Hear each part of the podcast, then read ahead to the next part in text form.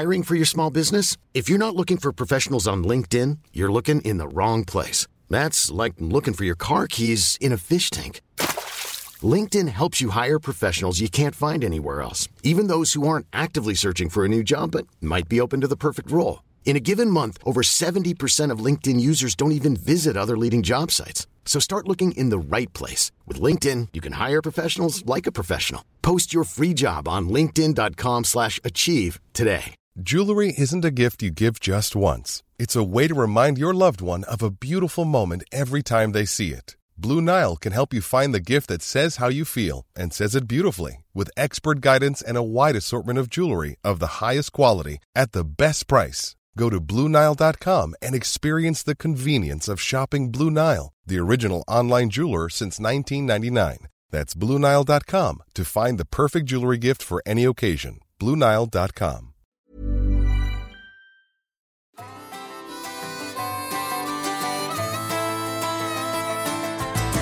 Hej och välkommen till Toppenjakt, eh, en podcast om jakt. Det här är andra avsnittet. Jag heter Kalle Zachary Wahlström. I Toppenjakt-gänget så är vi fem personer, eh, men det blir alldeles för rörigt att ha i en och samma podcast. Så vi roterar lite. Den här veckan har vi med oss eh, Lex och Lars. Hej! Hej, hej, hej! Vad, vad kul!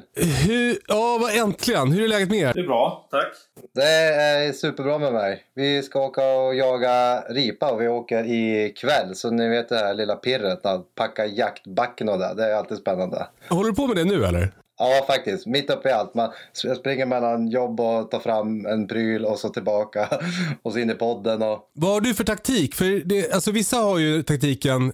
Man, man fokuser, packar fokuserat en stund för att få ihop allt och sen drar man. Vissa har lite mer så att man lägger en pryl i en hög under veckan och så samlar man på sig och så kollar man igenom och så kanske man kompletterar och sådär. Vilken, vem av dem är du? Jag, jag är den sistnämnda. Jag tänker alltid att jag ska packa tid och att jag har ganska bra grundkoll. Ja. Men sen ju närmare det kommer då blir det kaos. Så just nu har jag tre jättestora högar. En hög på frysboxen, en på ett bord, en i en back och någon sån medelhög i, på golvet. Vi kommer att återkomma till din packning och till din ripjakt. Men jag tänker att vi ska först bara ska eh, presentera er lite för lyssnarna. För de kanske inte känner er så väl. Eh, om vi börjar med dig, Lex. Mm. Eh, eh, eh, var bor du och eh, vad är du för jägare? Jag bor i Stockholm. Och jag är en sån här eh, toppenjaktsjägare. Vilket innebär att jag jagar nästan allt med puls. Men, men i realiteten så, så innebär det faktiskt att jag jagar ju mest klövvilt, kanske i synnerhet vildsvin. Men i princip all jakt eh, som jag har tillgänglig försöker jag att eh, på något mer eller mindre göra. Och resten drömmer jag om och kommer göra när jag blir stor. Visst är det lite så? Du, du är en hyfsat ny jägare, va? Mm, det är jag. jag. Alltså första gången jag typ gick med hund till exempel, det var ju med Kakan som du pratade om sist. Ja, ja just det. Rest in peace. Ja. Jag får sticka emellan. Jag var ute på Kakans grav idag och, och snackade lite med henne. Det känns fortfarande helt overkligt att hon är borta. Jag, jag tänker att hon ska komma fram bara, men, mm. men det gör hon inte. Ja. Ja, vad fint. Men låt oss inte fastna i det nu. Eh, ja, du gick med Kakan och, och blev fast. Ja, det kan man säga. För jag... Jag kände ju inte dig och eh, träffade dig genom Jens som jag kände. Och då erbjöd du mig att, men vad fasen, låna Kakan, det kan vara kul. Alltså gjorde jag det. Och då var det ju ännu roligare än jag trodde. Och då lånade jag också Sniper nästa gång. Och då var det också mm. helt startbra. Så sen dess är det ju så här, du sitter med i klister kan man säga. Ja, båda de hundarna är döda nu som du har lånat. Ja, jag vet inte, vi ska tänka på det. Ja. Eh, eh, men jag tycker det är så kul med dig. För, för eh, alltså, eh, vi, vi har ju daglig kontakt. Och eh, du, du har ju den där, den där ystra energin som en ny jägare har. Där man liksom söker varje chans att jaga. Ja, just det. Ja. Ja, det är ju ja, men jag känner igen det där själv. Precis. Man kan ju lägga svin mycket tid på att inte uppnå ett skit. Bara för att få, så känner man jagar liksom. Ja, just det. Ja, bara för att få ta fram grejerna och ta på sig kängorna. Ja, liksom. Ja. eh, och du har ju också en hund, eller hur? Ja, det har jag. Och det är ju ändå, ja, men så här, det är ju ändå en ättling till en av dina hundar. Ja. Eh, hon är eh, till ganska stor del eh, grå hund, men hon är ändå en gråvaktel. Ja. Hon är snart ett år, hon är skithärlig. känns lovande och jag är jätteglad för henne. Och det är efter min gråhund Bonnie som vi då parade för ett år sedan med eh, en grå grå vaktel som heter Glenn som bor i Norrköping. Eh, och, och jag har ju också en valp efter, eh, efter den parningen, Istass. Mm. Så det känns ju superkul. De är otroligt lika hundarna. Mm. Går, går det att se skillnad på dem ens? Alltså man måste kolla jättenoga. Jag, när, eh, alltså Kelly då, eh, Lex hund, eh, hon, hon omplacerades ju. Det var ju en annan kille som hade henne först. Och när jag skulle då omplacera henne till dig Lex så hade jag ju henne en helg. Och jag var hela tiden så här livrädd att jag skulle blanda ihop dem. För de ser typ exakt likadant. Det är som jag vet om jag har Kelly eller Istas. Ja, exakt. Jag tror inte att det spelar så jättestor roll heller faktiskt, men, men det är ändå liksom. Har ni något kännetecken eller ser ni på beteendet eller ser man fysiskt? Ja, men jag tror att Isas är lite lite större. Ja, va? Hon är, en, är lite, mm. som ett nummer större. Men jag har ju en hund ja. till också. Ja, just det. Ja, som jag inte jagar med. Men en brukshund. Ja, vad är det för hund? Så jag har ju ändå två hundar om man säger, om man nu vill känna mig. Ja, vad är det för ras på den andra hunden? Det är en Malinois. En belgisk vallhund. Just det. Mycket energi där också. Mm. Eh, tack för det. Och då går vi vidare till dig, Lars. Ja. Du, du ska jaga ripa. Du bor i Norrbotten. Jag bor... eh, eller hur? Ja, jag bor i Luleå. Och ja. jag ska ju jaga ripa nu. Och av oss fem i toppenjakt så är väl jag kanske den mest utpräglade småviltjägaren. Alltså för det där är ju så spännande med dig. Du bor alltså i Norrbotten. Hur länge har du jagat? Jag har inte jagat jättelänge. Jag har kanske jagat i... Vad ska jag jagat? Uh, elva år. Men du har aldrig skjutit en älg? Nej. Alltså är det ens okej om man bor där uppe? Jag tror inte det. Men uh, ja, ni känner ju mig. Jag kanske har suttit still på ett pass också i tre minuter. du, du, du, är ju, du har ju ett klassiskt orrpsyke. Ja. Jag är inte den op- eh. optimala uh, älgpassjägaren om vi säger som så. Just det, men du jagar mycket uh, fågel. Ja, fågel ligger mig nära om hjärtat. Alltså det är ju så mäktigt med det. För du, du, uh, man får ju så här uh, rapporter från dig ibland på, att du drar ut på lunchen ja. och, och jagar tjäder. Ja, vi, vi har ju faktiskt en väldigt fint här i Norrbotten och, och ganska bortskämt med att vi har just småviltjakten är ju nära och där kan man ju göra med kort varsel. Det blir ju ett större projekt om man ska dra ut på lunchen på en älgjakt. ja, ja, det är, så, det är ovanligt. Ja, det är lite ovanligt. Och så blir det ju lite så här motion i vardagen. Jag får gå med trött en timme eller två, sen kan man göra någonting annat. Man har ju fullt upp i livet med barn och sånt där så. Eh, jag har... Eh, Jag har jagat med, med, jag har ingen egen hund nu, men, men det, det pratas om hund i familjen så det är jättekul. Mm. Jag är upp, uppvuxen i, i halva mitt liv med, med hela min barndom med hund. Vi har haft eh, finska lapphundar, labrador, golden, norsk buhund. Eh, sen när jag började jaga så jagade jag med en, en släkting som hade en, en, en finspets, träskällare. Okej. Okay. Ja. Det är jättespännande. Sen har jag jagat en, en hel del med stående fågelhundar. Men, men ingen egen, ja. men också jättehärlig jaktform. Och, och sen hare, just det, hare har vi också jagat med bi, beagle. Ja, ja. Biglar. Alltså du jagar lite mer som man gjorde förr i tiden, innan vildsvinen. Ja.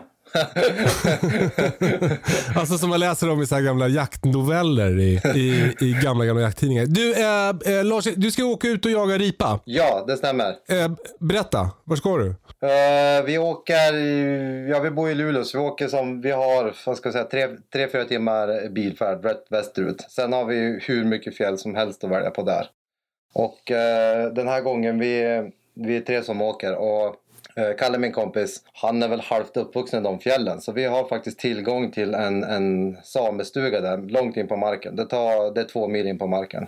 Så vi bor där. Så åker ni skoter in? Eller? Ja, så vi åker skoter. Och idag åker vi kanske sju från Luleå. Så i alla fall brukar vi komma upp i stugan kring tolv på natten. Och då är ju minus tjugo in i stugan. Så får vi elda igång den. Ja, men vad mysigt. Så ni kommer köra och parkera bilarna. Och sen så kommer ni köra skoter liksom på natten i två mil för att komma fram till stugan. Ja, det stämmer. Och det, är, ja, det låter helt sjukt ja. exotiskt ju. Det är så här super, ja, det är, alltså när man, det, man får nästan adrenalin tycker jag när man kommer upp på natten. Hoppar man ut i bilen, tar på sig pannlampan, på med kläderna, startar igång skotarna som står en stund, backar av dem och så på med kärken, så packar allt. Så har vi så här eh, perfekt plastbacka som passar som ett Tetris ner i, ja. i, i, i kärken. Alltså allt, allt du just berättar tilltalar ju mig, men kanske ännu mer Kalle. Alltså, ja. så, förutom de här passande plastpackarna, det blir lite för lite projekt. Exakt. Alltså man måste, det ska vara med att man har grejerna i famnen. Det tycker jag verkligen. och, och sen tycker jag det är så spännande också för att eh, ja, det är led nästan hela vägen upp. Men ibland är ju leden bort. Nå- något år när vi åkte upp så, så stormar det. Så då ser man ju inte leden. Och det är vissa partier som är lite svåra att ta sig förbi. Så det är, det är lite oh, beroende. Man får lösa problemen som de kommer. Vilken dröm.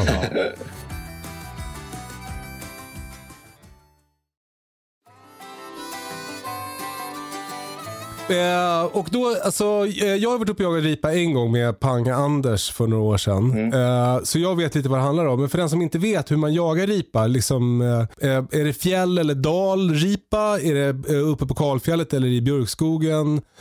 Berätta. Ja, jättebra fråga. Det är, ju, det, är, det är både och. Det är ju fjällripa och dalripa. Dalripan är ju lite mindre och i regel gillar ju den att sitta lite mer på Karlfjället. Det är ren blåst. Fjällripan. Fjäll, förlåt, förlåt. Fjällripan. Det blir konstigt om dalripan tyckte om att sitta på fjället. Ja, det, det är så många ripsorter att hålla reda på här så att det, ja, det är lätt ja. att det blir fel.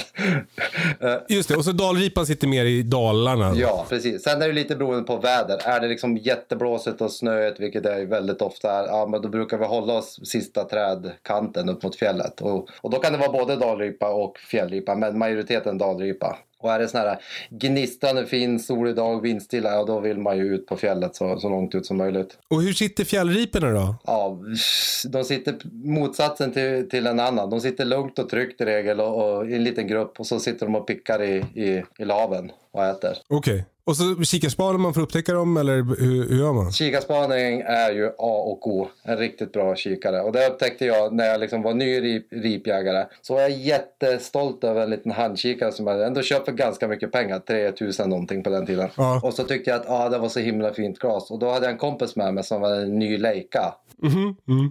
Och så var jag ju dum nog. Och så sa jag, men kolla i min Leica. Så, för vi stod och kollade på samma fjällkatt och jag såg inte ripa. Så kollade jag hans Leica och jag bara, okej, okay, tack. Jätte, okay. Jättekul.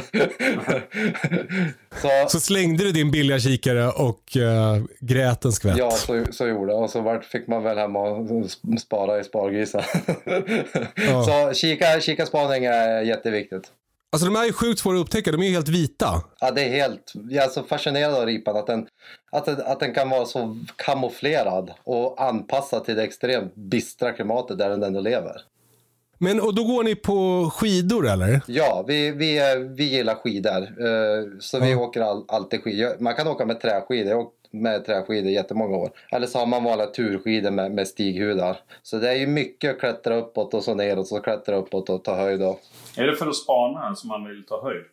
Uh, ja, dels för att spana, men sen oftast, så, uh, oftast bor man ju lite längre ner i en dalgång och sånt. Så måste man ju ta sig upp där de faktiskt sitter, och de sitter oftast lite högre. Eh, för, för när jag var uppe med Panga Anders då, eh, vi var väl ungefär, jag tror gissar att det är ungefär samma fjäll. Vi, vi, jag flög till Luleå och sen körde vi fyra timmar och sen åkte vi skoter. Så det är väl i alla fall i närheten. Slänger jag ur mig sådär, jag har ingen aning. Men, eh, alltså det är väl ungefär, det är väl inte så stort där uppe i Norrland, nej, är det inte? Nej, eller, nej, nej. Är det det? Nej. Eh, men men eh, eh, då gick vi på snöskor. Ja. Eh, för vi, då jagade vi ju uteslutande fjällripa uppe på fjället. Jag fick för mig som att fjällripa var lite coolare att jaga än dalripa. Stämmer det? Uh, jag, jag tycker fjällripan, oftast upplever jag att fjällripan är lite tryggare. Dalripan är så morra, mm. de är nervösa för sig själv, tänkte jag säga. Ja. Uh, och, alltså när man, när man är uppe i fjällen och, och skidar i björkskog så stöter man ju väldigt ofta ripor. Ja, det gör man ju. Och oftast är det dalripan. Men fjällripan är ju mindre i, i storleken. Men, men ja. den är ju, det är ju lite roligare att skjuta där öppet och där man ser liksom långt bort. Det, det är lite en extra ja. krydda kan man väl säga. Men för det var ju det andra sjuka med ripjakten, att man jagar ju med tjugotvåa. Ja. Eller jag gjorde det. Man kan väl också jaga med, jag kan inte jag kan inget om kaliber, men vad heter den andra? sjutton H M eller ja, P? sjutton H M är även en populär, och det finns någon Fireball och tjugotvå Magnum och ja, det finns tjugotvå Hornet då. Ja, men för jag jagade med vanlig tjugotvåa med liksom en, alltså det som steget upp från luftgevär typ. Ja. Och, och det var ju nästan, alltså det var helt omöjligt att träffa när det blåste lite, för, för det var sån vindavdrift. Så man fick ju lobba in skotten. Hade man tur att de satt kvar, då kunde man ju som skjuta in sig. Ja. och, och sen hålla typ, ja men du du vet, två decimeter upp till höger och så träffar man. Ja, och det tycker jag är lite tjusningen, att man kan faktiskt, speciellt om de ser en dag där de är trygg. Det är inte alla de är, vissa dagar spelar ingen roll om de är, de är supernervösa. Men dagar de är trygg så kan man skjuta, så såg man att det tog en decimeter framför. Ja, men då måste man korrigera lite och hålla på. Så det, ja. det är lite skidskytt över det hela med lite tuffare förhållanden. Just det. Två frågor. Och sen är det ju, ja. Mm. Skjutavstånd, klassiskt, på ripa. Mm, femtio, sextio, sjuttio meter. Ja. Och hur beter de sig om man stöter dem? Eh, om man stöter dem så mm, skrattar de så här åt den. Och så, och så segrar de iväg mot vinden eller nerför eller bortför. Men många gånger kan man hitta igen dem om man ser vilka håll de drar. Det är inte ja. alltid de drar jättelångt, så kan man skida efter dem och så har de satt sig Just. ner igen. Ja. Lite. Men för det var det som var så knäckande. Alltså, man, man, man går, vi gick ju på skrå då på, på fjället på, på snöskor. Och så gick man, så var det så här skitjobbigt. Man gick jättelångt upp och krigade som fanns. Så får man äntligen se när det riper. Man smyger an för att kunna skjuta. Då, bara, då flyger de, och så flyger de, du vet, åttahundra meter dit där man redan har varit. Ja. Så måste man gå tillbaka. Inte åttahundra meter, det är alldeles för långt. Men, men tvåhundrafemtio meter kanske. Ja. Ja, psykiskt jobbigt. Det är psykiskt jobbigt. Och så, och så har man ju precis klättrat upp på en jättehög kant och så får de ju ner. Ja, då ska man klättra ner. Ja. ja. Uh, jag skulle säga en grej, vad var det? Uh... En, en annan grej som, som jag slogs av när jag var uppe och jagade ripa, det var det här med skoter och bössor och sånt där. Ja. Att det finns väldigt mycket regler kring det. Ja. Och att det var ganska snårigt, tycker jag. Alltså, man får inte ha, man måste ha bössan på en kälke, va? Ja, det är ett måste. Det är ett krav. Det, det var ju spännande. Och sen så var det också, alltså vi var ju då mitt ute i, i fjällen. Det, man kändes, det känns som att man är liksom på månen. Men plötsligt så kom det en polis på skoter till oss. Just det. Hon ville kolla då jaktkort och vapenlicens eh, som man då skulle ha på sig. Ja. Alltså på, uppe på fjället. Och, och jag hade då inte det på mig, för jag visste inte att man skulle ha det. Jag hade det i vårt tält. Och då hade jag, han kunde ta min bössa och dra därifrån. Men han var schysst nog. Han bara, då åker ni och kollar, var ligger de någonstans? Så då åkte han ner, gick in i vårt tält och kollade min vapenlicens. Ja. Och så skrev han eh, på ett vedträ, ha med er vapenlicensen nästa gång. Så åkte han ifrån. Vilken jävla sheriff alltså. Fan, vilken det var det så bra. Jävla skotersheriffen. Ja, verkligen. Och, och det är ju jättebra att de gör till sin, tycker jag, fjärrvärd. Jag tycker det är superbra att de liksom är där och trevliga och pratar med folk och liksom, ja, men håller ordning. Jag tycker det är fantastiskt att, att vi... Man fick också känslan av att den polisen som får det gigget, han står rätt högt i rang på myndigheten. Alltså det kändes inte som att det var så här, det är inte det första jobbet man får. Nej. Utan det var som ett fint jobb att få om man jobbar som polis. Det, det är ungefär som man får en fönsterplats om man är ny på ett stort arbete. Man får jobba sig upp att komma närmare fönstret, söderläget. Exakt, exakt. uh, jo, Lex, du hade, på din fråga kom jag på en grej. Det, vi har pratat om det jättemycket på uh, vi gänget på toppfågeljakten. Och ripjakten är lite sak, samma sak när man ansmygen. Jag började jobba, så tro, eller jobba, jaga, så trodde jag att man skulle... Ja, men var så superkamouflerad och smyga och åla och ta sig närmare. Men det är lite som med alla fåglar, är ju min erfarenhet, att de vet om att du är där. De har liksom extremt mycket bättre sinnen än vad vi har. Och man kan ju komma, du vet, ibland när man åker skidor så flyger de ju bara någon meter från sig. Mm. Och min erfarenhet är att ju mer man håller på att bete sig onaturligt, smyger, lägger sig ner, kollar, stannar, det är ingenting i fjällen som gör så. Det kan ju komma en ren och lunka lite och lägga sig så här. Mm. Och, och så vi, vi har faktiskt helt vanliga kläder. Det är nästan bland bättre att man helt syns att, ja, de sitter och har koll på. Då går man liksom bara rakt på dem. Mm. Utan att hålla på konstiga, så upplever jag många gånger att de är väldigt mycket tryggare om man kommer till ett bättre skjutläge. Än att man ska hålla på och gömma sig bakom träd och stenar och, och liksom hasa. Jaha. Hasa så man ska liksom, man ska äh, verk, låtsas som att man är bara en vanlig fjällturist. Ja. Man kör ett möte på Teams i ja. telefonen. ja. Riperna bara, nej, det där är bara en jävla pajas från Stockholm som är här och har Teams-möte. Han kommer inte skjuta oss. Och så bara pang! Smäller det. Men det där stämmer förvånansvärt ofta, tycker jag, på jakt. Alltså, även när man går med hund på klövvilt och allting liksom. Om man går där som en pajas och pratar i telefon och sånt där, då, kan, då är det ju tio meter innan man stöter djuren. Ibland. Ja, ja. ja men det, alltså, det där var ett program. Man har stått och snackat bredvid någon gran och så bara efter fem minuter flyger ut en, ett stort vildsvin som har legat där och tryckt. Mm. För den har stenkoll på dig när väsnas och håller. Ja. Ja. Ja. Ja. Men, men är, ja. är, är det inte det som kommer med er, det som kallas för erfarenhet?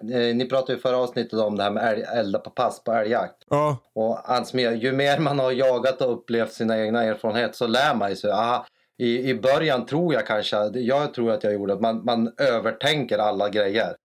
så himla mycket. Och då skjuter man ännu mindre ut. Tills man liksom får mer erfarenhet och mer chill, så kanske man då har en bättre jakt mm. många gånger. Mm. Ja. Det finns inga genvägar till det heller dessutom. Nej, det finns ju tyvärr inte. Eh, eh, apropå övertänka, Lars, så undrar jag hur man tänker när man rekar mark. När man ska jaga ja. ripa. Ja, när man ska jaga ripa. Eh, när man ska jaga ripa och reka mark, om, om det är på ett område som man inte har varit, så är ju kartan din bästa vän. Ja. Din absolut bästa vän. Och, och kolla terrängen. Där, eh, och det är lite från år till år. Eh, något år när jag har jagat så har det varit extremt mycket snö. Och är det inte renblåst någonstans då, att det inte finns någonting för dem att beta, då finns det ju inga ripor där. Och ett år kan det ju ha varit helt kalblåst där, jättemycket ripa. Så, så kartan är ju att tänka ut, ja men vi har liksom, vi siktar på det här området, här ser bra ut. Här har vi liksom, här har vi ett jätt, en jättebrant sluttning, där kommer garanterat vara avblåst hur den är. Och, och har vi jättedåligt att vi inte kan vara där, men då har vi kanske bara en kilometer ner till, till, till björkkant, björkkanten eller sånt där. Okej, okay, så du kollar, du kollar liksom alternativ där, så att du har dels björkskog där det kan finnas dalripa, och så finns det också då ett ställe där du tror att det har blåst bort snö så att fjällripan kan sitta och beta. Ja, absolut. Och sen kolla, kolla vinden från vilka håll det blåser. Blå, vet vi att det, de har varnat jättehårda vindar från väst, ja, då jagar man ju inte en västlig dalgång eller passage, utan försöker söka lite lä, läsida då. Okej, för riporna söker lä. Ja, det, det ska låta vara osagt. Oftast vill de väl sitta lite lä, upplever jag. Men, men, och blåser det hårt med, med de här kleda kalibrarna som vänder skjuten med, så får man ju hålla en meter i vänster. Just det. Och sen är det också sjukt osoft att jaga om det blåser jättemycket. Så ja, det är skönare det... att vara i lä. Det är mycket skönare att vara i lä. Det ska vara roligt också. eh, va, va, men du, kollar du på Google Maps eller kollar du på papperskarta eller hur gör du? Ja, i fjällen är det ju... Fjällen kollar jag på fjällkartor. Ja. För, för det är så stort och vitt. Men, men om vi säger vanlig toppfågeljakt, då kollar jag alltid på Google Maps, på en satellit. Ja, men Lucia, du nämner det där med toppfågeljakt. För, för det, det har vi faktiskt fått en fråga om till podden. Eh, Jakob ja, har skrivit eh, att han undrar hur man ska tänka när man ska jaga på en ny toppfågelmark. Eh, och då tänkte ja. jag skulle fråga dig det, Lars. För du har ju koll på sånt. Ja.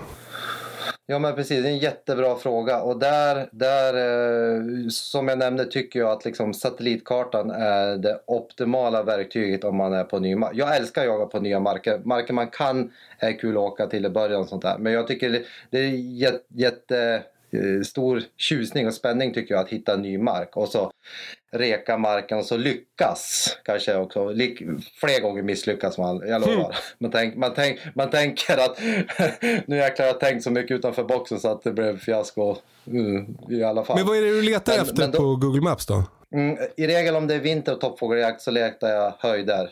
Oftast är det ju kallt ner, det kan skilja tio grader mellan liksom där man parkerar bilen till man skidar på ett mm. berg. Så oftast vill jag ha höjdkurvor där det är ändra myrplatåer eller hyggen. Eller, eller, de gillar ju alltid sitta eh, som här nere vid kusten, så gillar de ju sitta i, i hyggeskanter och hyggesöar och lite mm. sånt där. Eh, klassiskt så brukar man leta efter myrkanter. Tyvärr är det väl mest på tv man ser att man skjuter. Ja, det där undrar jag så mycket. Precis, för det har man ju sett på film jättemånga gånger, att de sitter så här lågt i tallar på myrar. Det har jag aldrig sett i verkligheten. Mm. Men det, där, det tror jag är lite olika marker, för jag har ju haft lite mer sådana erfarenheter i norra Dalarna och så. Okej. Och det är, med, ja. det är fjällnära myrar egentligen, där de har suttit lägre. Jaha. Ja, oftast flyger de ju ner på, på vinter, på vinterbetet, så flyger de ju ner till de hittar såna här fina goda tallar. Och så och flyger de dit och betar. Så, och har man hittat ett sånt ställe så kommer de garanterat tillbaka år efter år. Då är det en favoritplats. Så man har alltid heta platser. Om man kan en mark så har man alltid platser som alltid är het. Där, där fåglarna vill komma tillbaka. Just det. Men, men om, man då ska hitta en, om man ska jaga på en ny mark där man aldrig jagat förut, då går man in på Google Maps. Och sen så, så kollar man efter höjder, eh, gärna hyggen, gärna myrar som ligger högt. Ja. Helt rätt, helt rätt. Och jag har en fråga nu, som jag har jagat toppfågel nu i sju år eller något så här varje vinter, men en som jag aldrig vågat fråga är, när man spanar av hyggen och myrar och sådär, är det för att jag, det är det enda stället där jag har chansen att se fåglarna, eller är det så att det är där fåglarna sitter? Förstår du vad jag menar? Jag förstår exakt vad du menar, och det, det svarar jag på mm. frågan. Om man inte kan, om man, om man inte kan spana så kommer man eh, nästan inte får något läge att skjuta dem eller upptäcka dem givetvis. Men eh, ibland sitter de ju faktiskt inne i någon tätning eller sitter snåret eller på backen och springer. Och, och ibland när man ska till ett sånt här ställe då, då kanske man stöter upp en fågel. Mm. Och har man stött upp fågeln så, så tjädern vill ju alltid flyga till någonstans där den är upp, öppet så att den kan sitta och ha koll och spana. Just det. Jag, jag vet faktiskt ganska många som har stött en tjäder. Så håller man, håller man koll i vilken riktning tjädern drar så flyger tjädern ganska rakt. Okay. Och jag vet, jag vet några gånger jag varit på Nymark så har jag inte vetat vad det har varit där bakom. Men då har jag kollat på, på satelliten så har jag sett att ja, men i den riktningen som tjädern drog där är det en myrplätt eller där kommer en hyggeskant. Ja men bra, då ofta sitter den och jättemånga gånger har jag lyckats också. Då har jag liksom kommit fram så var det en öppning och då sitter den i kanten på den öppningen och har full koll på att du kommer där. Jaha, shit. Du tjäderviskaren kan vi kalla dig, Lars.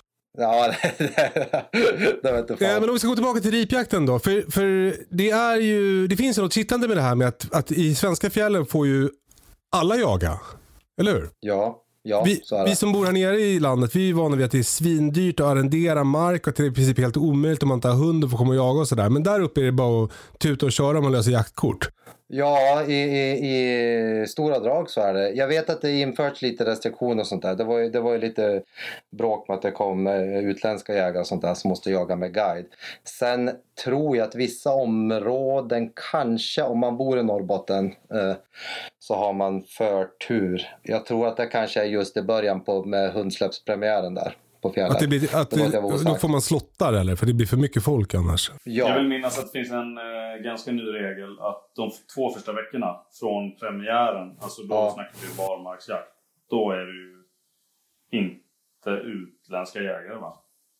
Precis, precis. Och jag tror också att om man bor i Jämtland, Västerbotten, Norrbotten att, att, att då in, de som bor eh, på regionen har också mm. förtur. Men som nu på vinterjakten då, då, då är det ju begränsat med kort per område. Hela fjällen är uppstyckat i jättemånga områden. Där man måste ha koll på att gå in och kolla så att inte de har avlyst, att de flyttar renar eller någonting. Då avlyser de ett område, då får man inte jaga där på den, på den. Jag vet tråkigt att liksom köra fyra timmar bil och två timmar skoter, komma fram mitt i natten och sen inte få jaga. Alltså för sig, i och för sig, worst case är att man är i en mysig stuga i fjällen och med några polare en helg. Ja, precis. Och annars kan man då omgruppera så får man jaga på en, en annan markplätt som ligger där. Jag har aldrig liksom, jag har inte varit med dig och jagat ripa, Lars. Är det mycket kröka? Nej, inte, inte mer än vanligt ska jag säga. Nej. Vi, vi, vi har ju en liten tradition när vi är i den här stugan. Då eh, en kompis som introducerade eh, för några år sedan att vi dricker Caipirinha. Jaha. Alltså liksom drink med mynta är det va? Nej, nu ska jag säga. Caipirinha är ju då... Uh, vad heter det? Nu måste ni hjälpa mig. Ka, ka, caucho. Den brasiliansk sockerrörs. Man, man brukar vodka. Få vara en vodka i Sverige, men det stämmer ju det du säger va? Ja, men precis. För, för min kompis haft... Uh, hans uh, vän har bott i Brasilien i jättemånga år, så han blev introdu- introducerad till den här. Så det är en klassiker. Och det är bara, det är bara den där uh, Caipirinha-vodkan. Uh, krossad lime eller man stöter lime och is. Ja, mm-hmm. En gnutta, och, gnutta kanske ganska jättemycket socker också va? Annars, ja, jättemycket socker. Mycket förlåt, förlåt. Tack, tack, tack Lex. De blir så jävla sur och starka. Ja, rörsocker. Rörsocker tills man skäms. och, och, och, och rolig historia där. Första året så hade vi med oss kanske sex lime. Tänker vi tar väl en drink. Och så då, för, så då och så hittade vi så här sjukt fin kärnis i en fjälljock som vi tog med. Den smälte inte på hela, alltså den var så solid så att den, den lever säkert kvar den där isen än idag. Så det var en jättegod drink, men då hade vi för lite lime så, så dagen efter så var vi ju var vi också sugen på en Caipirinha. Så då var vi som fan vi började få slut lime i huvudet då, men då hade vi som bara lyxmortlat den där limen så då var vi och tittade på papperskorgen så här bara ja den går ju det går ju press ut lite. Så bara kunde vi ta lime papperskorg. Året efter hade vi alltså, trettio lime så. Eh, eh, jag är glad att Panga Anders inte är med under den inspelningen av den här podden. Han har ju gått i taket nu. Jag vet inte hur vi ska, ska vi klippa bort det här pratet om drinkarna eller? Det känns ju det, det är svårt att tänka att vi dricker något annat än långburk när vi jagar, men ja, ja. Vi, vi har ju med långburk. Ja, bra, också. Tur. Skönt. Ja. Så, så om, om nu, nu kunde Panga kanske inte komma med den här här, men hade han varit med så hade vi ju ställt fram hans Norrlands ljuta. Ja. Så han fått sitta butter i törn och äta lite chips och ta Norrlands ljuta och så lite glocken dagen efter. Ja, lite vitamindrycker. Vi är den här veckan sponsrade av Brinkstore.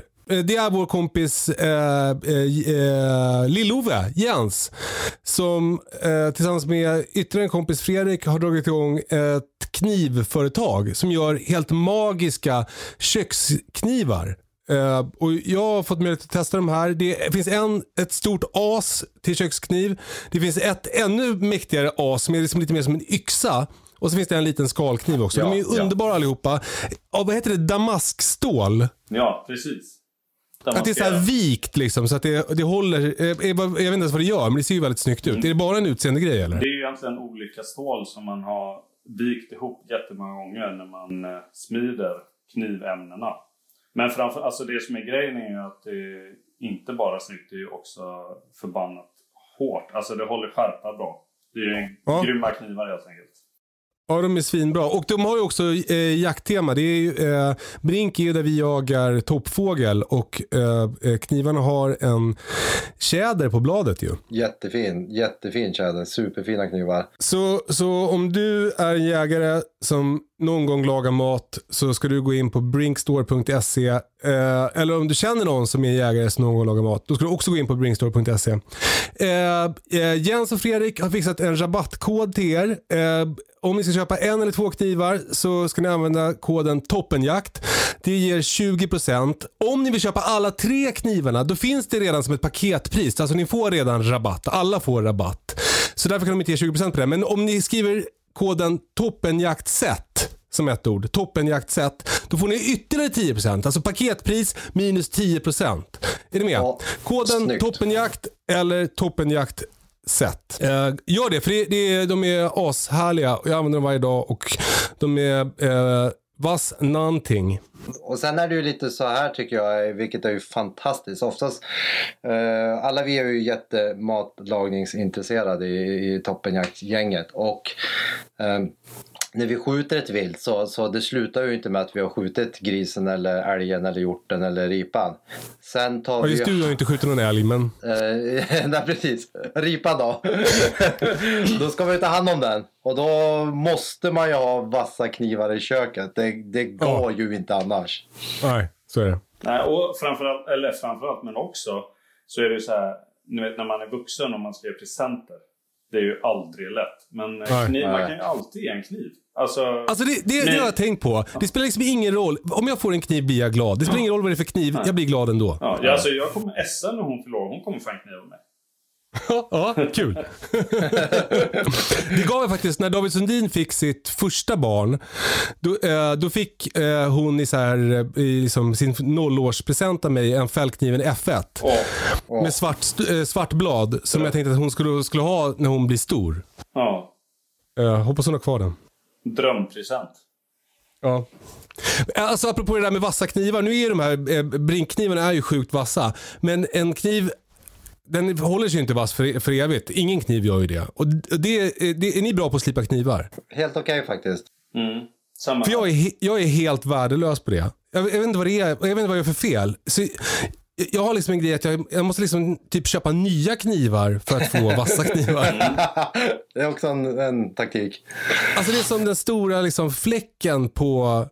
På, på min kunskapskarta är slipa knivar. Jag vet inte, men alltså, hur svårt kan det vara? Båtslip, det har ju allt. Har du ingen båtslip? Jo, jag har en, men den har ingen sån här läderrundel. Mm.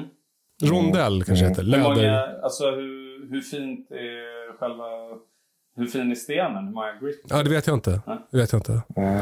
Jag tror att jag måste liksom handla mig ur den här situationen. Ja, men alltså... Ja, då att jag måste köpa en bättre slip. Då kan man ju faktiskt... Det finns ju folk som jobbar med sånt här som är ganska duktiga. Men annars finns det ju några enkla ja. tricks. Det är ju ett enkelt trick. Eh, nummer ett är ju att ha en egen båtslip. Det blir ju mycket enklare. Alltså så länge man inte ska ta fram nya ämnen och sånt. Och, så kommer man ganska långt med bara en båtslip. Och där, nästa steg nummer två, det är ju att göra det mycket. Och nummer tre, det är att vara noggrann. Och börja ta lite som helst i alla fall hänsyn till vinklar och sånt. som passar det stålet. Ah. Mm. Och sen är det ju, alltså det är ju guld och allt av vassa knivar. Ja, ja, alltså det är så fantastiskt att ha det. Men har du jiggar och sådär, eller håller du? Ja, men jag, ja, jag köpte på Blocket typ allt. Så att jag har jiggar, okay. Jag slipar yxor och verktyg och... Ja, det som jag är dålig på, det är saxar. Så att det, där duckar jag ja. ju det, så det kommer jag heller aldrig bli bra på. Där köper jag ju nya saxar, det, det kan jag känna. Men jag kan ju slipa ju sekatorer, knivar, allt. Snyggt. Om du likt jag inte kan slipa knivar utan behöver köpa nya, gå in på brinkstore punkt se. Koden Toppenjakt är tjugo procent. Vill du köpa alla knivarna till ett redan rabatterat pris, så ska du skriva Toppenjaktset för ytterligare tio procent. Eh, tack Brinkstore. Tack. Tack, tack.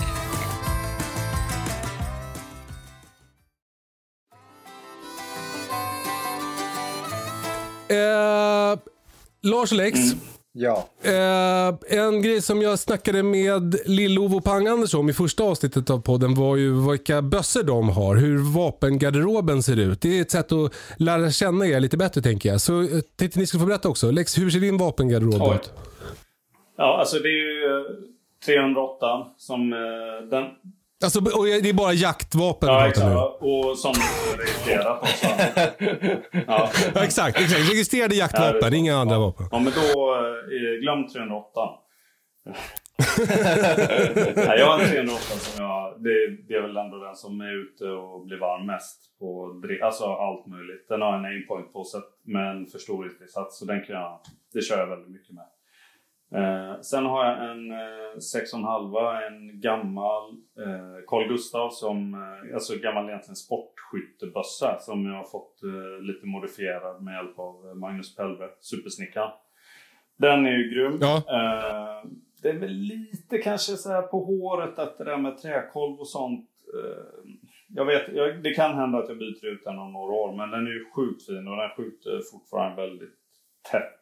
sex komma fem. För mig som övningsskjuter långhåll ganska lite är ju jäkligt tacksamt dessutom.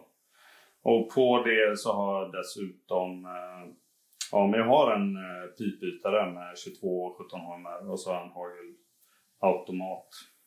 Det var det. Inget mer. Vilken, det är som att du har en komplett garderob ju. Vad var det för märke på tre hundra åtta? Det är en T tre X Light. Jag har en ljuddämpare på den. Ja. Och, ja, jag vet inte, femtioen centimeter pipa. Eh, Lars, hur ser din vapengarderob ut? Ja, just nu ser min vapengarderob ut så här. Att jag har en sex komma fem, en Blaser R åtta. Och till den så har jag precis skaffat det här tjugotvå långrifle-kittet som jag och Pang Anders monterade i, i vår lilla garage-tipsfilm. Så jag har... Just det, som man kan hitta på Instagram om man, om man vill. Ja. Eh, där heter vi Toppenjakt. Det, precis. Uh, och sen har jag en berätta hagel. Och sen har jag ju min gamla, jag vet inte riktigt vad jag ska göra med den. Mitt, mitt första vapen som jag fortfarande har kvar som jag fick, det var en som skulle skrota ut den. Så, och den har jag jagat med ända sedan jag började. Det är en sex komma fem, en gammal Mauser Oberndorf med flaggsäkring och alltihopa som också vår kompis Pelve har byggt om en jättefin korv till. Den har skjutit jätte, jättebra. Eh, och så har jag ljuddämpet sex komma fem. Det, det är det jag har just nu. Men så du, du eh, har gått över till blasersidan. Det är ju liksom en liten vattendelare i jaktsvängen. Jag tror att det är för att den är så... Den är väl en jättebra bössa, men väldigt, väldigt dyr, va? Ja, det, det stämmer. Jag har aldrig jagat med blaser och jag har inga känslor om det. Men, men för mig passade det ju då... Dels eftersom min gamla eh, Mauser då, den... Den kan jag ju inte ha på drevjakt till exempel. Jag kan inte stå och slunga en jättestor långriflesrygg på ett pass. den, den är väl typ längre än dig, den bössan? Ja, precis. Jag måste nästan ha med en pirra när jag har med den och släpar upp den i skogen. Så då, då vart det Blaser, Blaser sex komma fem R åtta och så att jag kan byta till, till tjugotvå-kittet. Jag har mm. haft en tjugotvå-anshoots som, som, fungerade, som fungerade bra. Men i fjällen upplevde jag att ah, det blir väldigt halkigt med en jättehård träkorv. Och då tänkte jag att blasen då kan jag kombinera, eftersom de har det här pipbytar i set, ja, idén, så passade det mig det jättebra. Jag har haft en tjugotvå hornet också, men den sålde jag så länge, en enpetare. Så nu, nu kommer du att jaga med din Blaser med tjugotvå-pipan på ripjakten. Ja, och det har jag aldrig gjort. Det blir jättespännande att skjuta med den. Ja, verkligen. Kul. Men du, Kalle, eh, eh, du har ju fått svara ja. på vad du har inom. Ja. Men eh, i min värld så har vi också fått en fråga, alltså en tittare eller lyssnarfråga på vad man kanske borde ja. ha för första bössa om man vill kunna göra det mesta. Ja, men exakt. Samuel hörde av sig på Instagram och undrade det. Um, uh, och jag, det tycker jag är en jättebra fråga. Det är ju en grej som man undrar över när man börjar jaga. Sådär. Vad ska man skaffa för första bössa? Och uh, jag började jaga för femton år sedan. Och uh, jag tycker att det finns, eller jag fick ett väldigt tydligt svar på den frågan då. Och det är så här: köp en billig bössa och ett dyrt sikte. Det var liksom det alla sa till mig. Och det tycker mm. jag är ett jättebra tips. För de flesta givare skjuter ju liksom typ åt samma håll. Alltså det, det är inte så stor skillnad. Nu, nu din, din gamla bössa, Lars, den hade väl, den hade väl liksom, den kanske är helt slut och börjar sprida och sådär. Men annars så, många bössor kan vara gamla. Jag hade ju köpt en Huskvarna sexton fyrtio eller vad de heter. Den kostar tre tusen spänn. Och sen så köpte jag en size-glugg till den för tjugo tusen spänn. Och satte på. Och, och den funkade ju otroligt bra i... I, i jättemånga år för mig. Vad hade du för, storle- alltså för förstoring på sizegluggen? två komma fem till tio. Och det, och det vet inte jag om det är optimalt idag. För nu finns ju de här som har ett till åtta eller vad det är. Det verkar ju mm. nästan mer allround sådär. Mm. Men, men uh, uh, så om ni frågar mig. Alltså jag är ju också, det är inte jag som ska svara på den här frågan, för jag är ju den som är liksom minst kunnig om skjutvapen överhuvudtaget. Men eh, eh, om du frågar mig, köpa en, en, en hederlig klassisk gammal bössa som du kommer över, någons gamla eller du vet, du kommer över den på något sätt så att den blir billig. Om du inte är jätterik, då kan du köpa en Blaser. Eh, men, men köp en billig bössa eh, i någon vettig kaliber. tre noll åtta är bra. Eh, min den där Husqvarna var trettio noll sex. Mm. sex komma fem verkar ju också populärt då, för det har ju ni. Och sen äh, lägg lite krut på ett kikarsikte. Mm. Ja, vad säger med. Ni? Ja, fullständigt håller med, fullständigt håller med. Och, och jag får ju många frågor om, om toppfågeljakten. Ja. Om, om, och det är exakt samma sak där. Det är ingen, det är ingen idé att ha en svindyr bössa och så har du dålig bindning. Du kommer liksom nio hundra meter ut i skogen och frös resten av dagen. Ja, ja. Ja men det där är intressant. För, för, för jag, jag började jaga toppfågel med min eh, Saco åttiofem Finlight med den här eh, sizegluggen på då, två komma fem till tio. Och jag, då sköt jag jättemycket fågel. Sen köpte jag då en, en, en dyr ny bössa med ett dyrt nytt kikarsikte och en sån här G R S-kolv med pistolgrepp och det var, det ser ut som ett liksom ett, ett, ett snipergevär från en, en amerikansk film. Men då började jag plötsligt missa jättemycket. Därför att då tog jag skott på tre hundra meter. När jag hade finlighten så då smög jag in på hundrasextio liksom, och då träffade jag hela tiden. Så, så det finns liksom ett, ett, ett värde i att, jag tycker det finns något fint i att ha ett gevär. Och sen får man liksom mm. jaga med det. Vad det är man än jagar. Ja, jät- jättebra. Och liksom tre nio är väl kanske en, en gammal eh, klassisk förstoringsväxel. Och, och man skjuter absolut toppfågel med, med nio gångers förstoring. Det har man gjort i urminnes tider. Ja, vad fan, man jagade med öppna riktmedel och sköt på sexhundra meter för femtio år sedan. Liksom. Fältskyttarna skjuter på trehundra meter med diopter. Och skjuter liksom en gruppering på en snusdosa med, med ett rem som stöd. Och vi har liksom benstöd. Och... Nu ska vi se här. Samuel nämner inte om han är fältskytt. det stod ingenting om det. Det står inget om det. Men han ville jaga både toppfågel och drev då. Då, då och vi har väl svarat på den frågan att det, det går alldeles utmärkt. Köp inte en för specialiserad bössa då. Det är svårt att jaga toppfågel med aimpoint liksom. Men, men ja. eh, vad är er åsikt om snabbfästen? Um, ja. Alltså det, och det är för er som lyssnar då som inte vet, det är då ett fäste. Du, du kan alltså ta loss ditt kikarsikt och sätta dit ett annat utan att hålla på och skruva och grejer. Utan det är bara som små spakar. Alltså min, min åsikt och erfarenhet är ju att eh, det finns ju väldigt bra snabbfästen. Men man måste liksom också ta det för vad det är. Så här, du, frågan är om du kommer lägga dig och skjuta på trehundra meter efter att ha prisat på gluggen. Men det är ju inte superavancerat att typ dra ett testskott eller någonting ibland och så händer. Och för drevjakt till exempel så tycker jag att det är en svinbra lösning. Ja, ja. Jag, jag tror lite som du säger Lex och även Kalle sammanfattar jättebra. Eh, när man är ny så är det ju jättelätt att man, jag själv var det där, man börjar hänga på forum och man googlar vilka är det bästa siktet och så glider allting upp i pris. Men min, till exempel min lillebrorsa började jaga för ganska nyligen, för några år sedan. Och han frågade mig, vilka är det bästa siktet? Vilka är... ja, men det beror på situation. Och sen om man inte har någon referens, då är det jättesvårt att säga vad som är det bästa. För att om man utgår från en tre nio eller en ett åtta så känner man, ah, ibland så kanske jag vill pyscha eller skjuta lite säm- i sämre ljusförhållande lite längre. Ja, men då vet man, ja just det, då har jag ju provat det. Då har man någonting att jämföra med. Men har man ingen referens så måste man börja någonstans, så som Kalle säger. Ta någon, alla bössor liksom har bättre märken och skjuter bra. Ta ett sikte, mm. utgå därifrån. Och sen finns det en aspekt till av det här som vi liksom nämnde förut också. Det är det här med, det finns inget som slår erfarenhet. Så, så det, det kommer liksom inte vara geväret, utan det kommer att vara tiden i skogen som gör om du kommer skjuta mycket djur och bli en bra jägare mm. eller inte. Och eh, ytterligare en aspekt är ju så här, en stor del av jakten är ju att hålla sig på god fot med sin fru. Så köp ja. inte för dyra grejer direkt. Köp, kom hem och säg så här, jag köpte den här, det kostade, jag fick betalt för att ta den. Alltså jag, jag gjorde en, någon en tjänst och jag, jag bytte till med den här, så att inte jakten blir liksom din frus fiende redan nu. För det ja, kommer eller, antagligen att bli sen ja, så småningom i alla fall. Vi, vi kanske till och med ska säga partner faktiskt, men... Uh...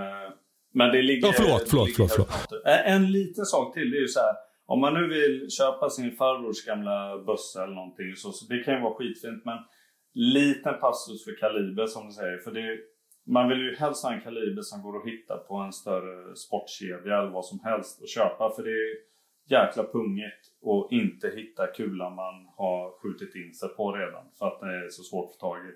Ja. Jag, jag har ju en dubbelstudsare, det är ju åtta femtiosju J R S. De skotten kostar typ åttio spänn styck. Alltså det är ju värdelöst. Det, alltså, och så är det omöjligt att skjuta ett skott. Så då skjuter man alltid två skott. Det, det är ju jätte... Och så vet, skjuta in ett sikte, ja men det kostar femhundra ja. spänn liksom.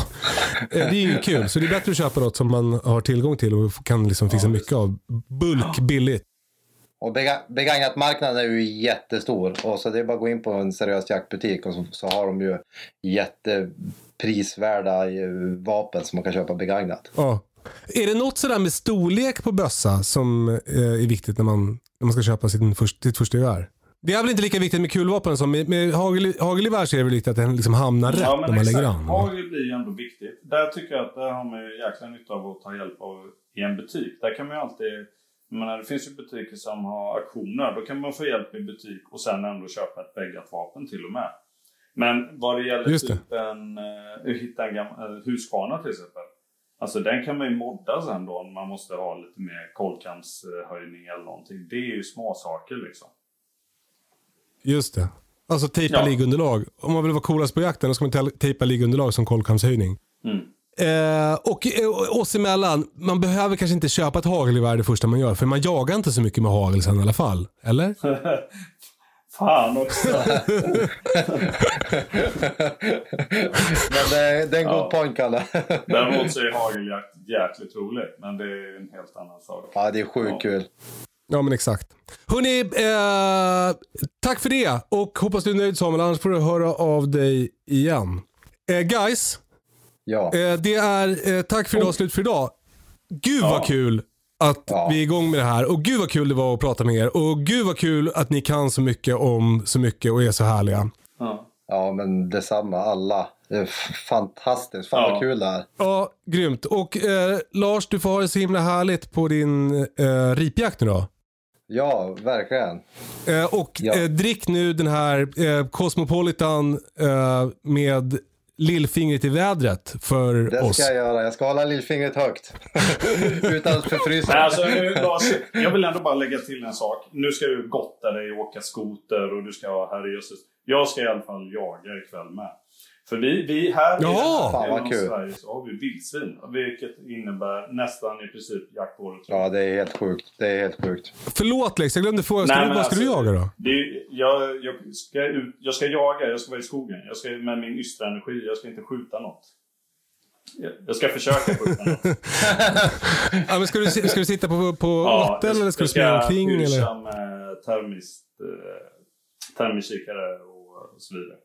Det, det verkar roligt. Åh, oh, gud vad spännande. Det där ska du få berätta mer om eh, en annan gång. För det där med termiska sikten undrar vi såklart över. Men eh, det får bli nästa gång. Ha det så bra allihopa. Följ oss på Instagram. Toppenjakt heter vi där. Eh, skicka frågor och kommentarer och eh, glada tillrop på, på D M där antar jag. Och mejla toppenjakt at gmail dot com.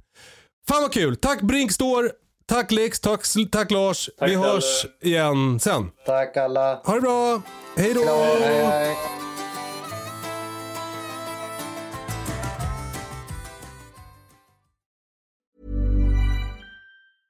Even when we're on a budget, we still deserve nice things.